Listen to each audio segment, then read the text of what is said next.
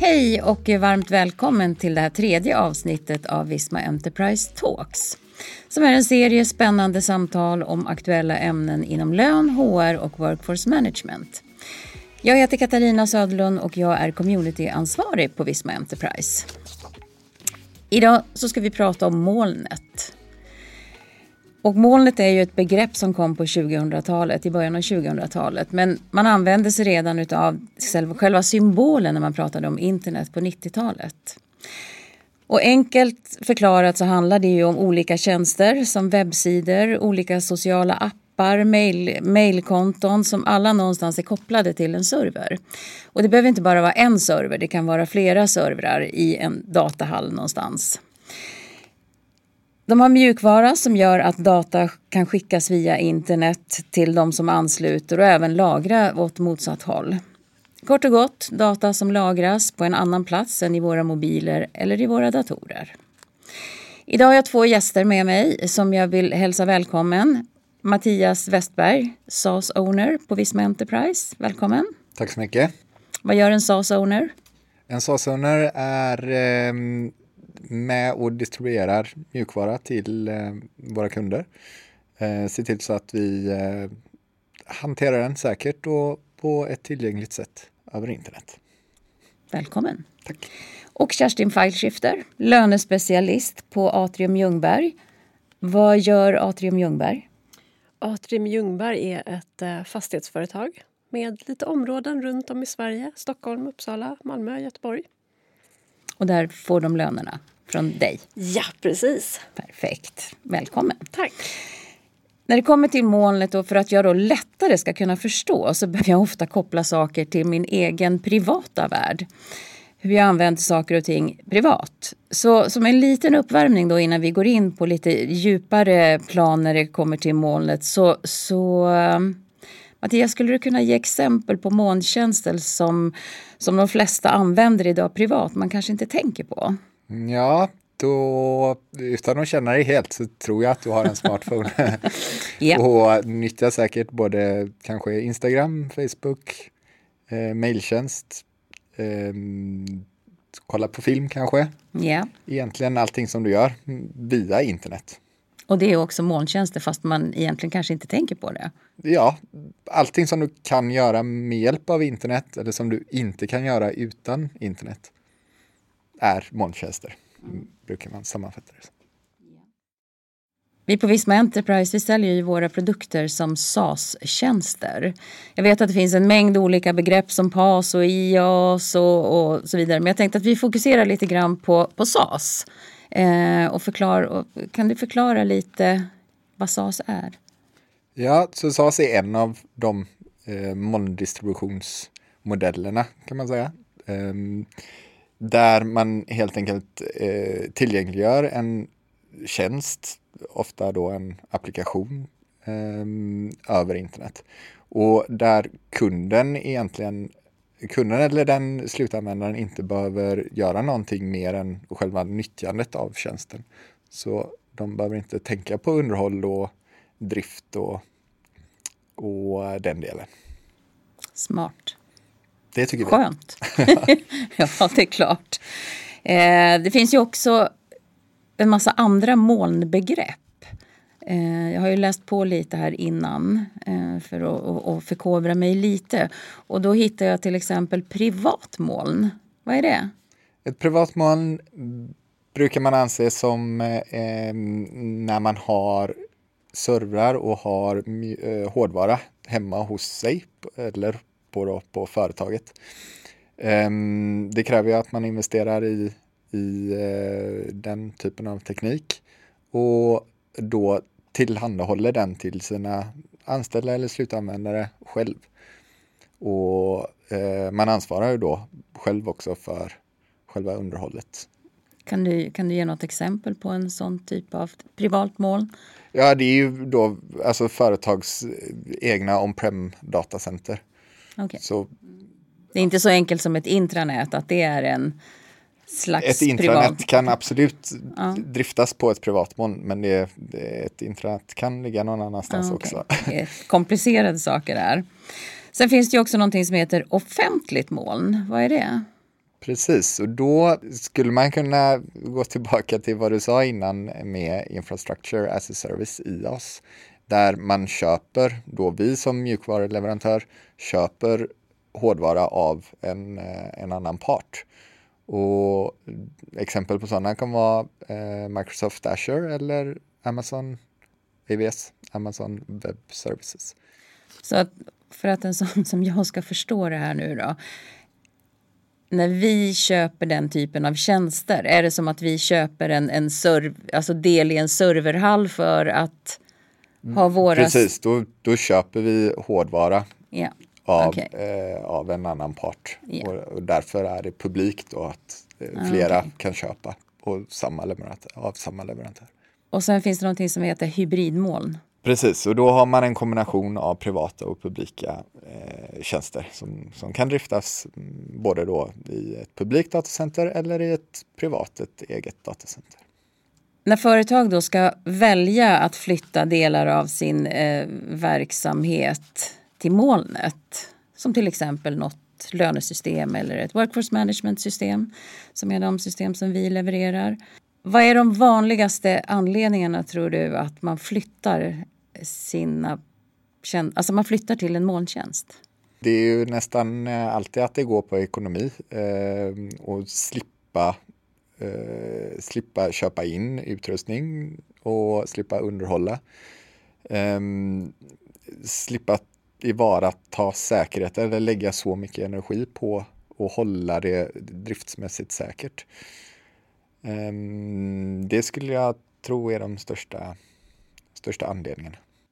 Vi anger ju ganska ofta eh, när vi pratar om våra molntjänster att en stor fördel är ju det här med installationer, backuper, testa och underhålla. Eh, vad säger du, är det en, en fördel? Precis, det är ju det som är lyxen med, med SAS.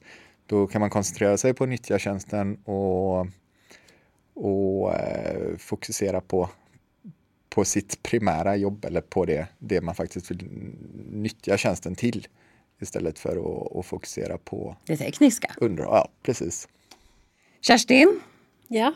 Varför flyttade ni på Atrium Ljungberg ert lönesystem till molnet? Ja, vi bytte lönesystem eh, från att ha ett lönesystem som var on-prem, alltså ett system som vi ägde, Som var lokalt installerat? eh, precis, eh, till Agda för att det lirade tillsammans med ett annat system som vi använde också. Eh, och precis som Mattias säger så är ju de stora fördelarna att jag numera kan jobba som lönespecialist enbart. Jag behöver inte vara projektledare när det ska uppgraderas. Jag behöver inte förstå de tekniska bitarna. Jag behöver inte fundera över när uppgraderingar och uppdateringar ska planeras in i tid. Utan jag kan fokusera på att jobba med lön. Vad härligt. Det borde ju alla vilja. Precis. Som är lönespecialister, Precis. tänker jag. men du är inne lite grann på, men om du ska se liksom... Finns det någon...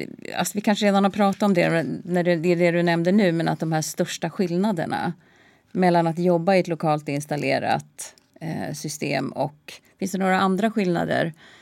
Alltså skillnaderna för mig som, som jobbar i själva klienten är kanske inte så väldigt stora. Eh, men vi kan ju se en förbättrad och förenklad miljö för de som använder till exempel apparna och programmen för att rapportera. Både frånvarorapportering och utläggsrapportering kan göras i app. Så deras användning blir lite enklare. Mitt arbete i själva lönesystemet eh, kanske inte blir så stor men det är just arbetet kring lönesystemet, hur man hanterar lönesystemet på årsbasis som är förändrat. Ja. Jag vet ju också att en stor del, eller en stor fördel med att, att till exempel då ha Agda PS som du jobbar i, i som en molntjänst är ju att ny funktionalitet eh, i en molntjänst kan lanseras mycket snabbare och mycket oftare än om man har eh, de här vanliga versionssläppen som kommer ett antal gånger per år. Man har ju möjlighet att få, få mycket, mycket fler funktioner när man har en, en SAS-tjänst. Och jag tänk, det måste ju också vara en, en eh, jättefördel. Absolut, det blir ett mer agilt användande. Eh, sen så man sparar rätt mycket tid också för att vissa delar i en löneprocess måste man göra i en viss ordning. Vissa saker kan man göra före en uppgradering och vissa saker måste man vänta på en uppgradering.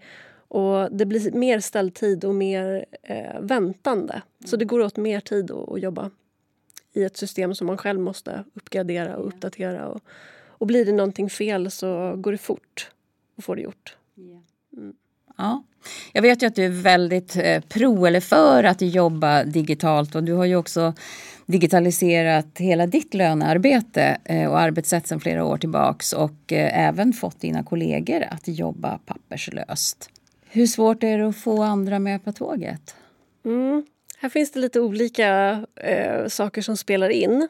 Eh, det ena tror jag, om jag ska vara krass, är att eh, inte erbjuda så många alternativ.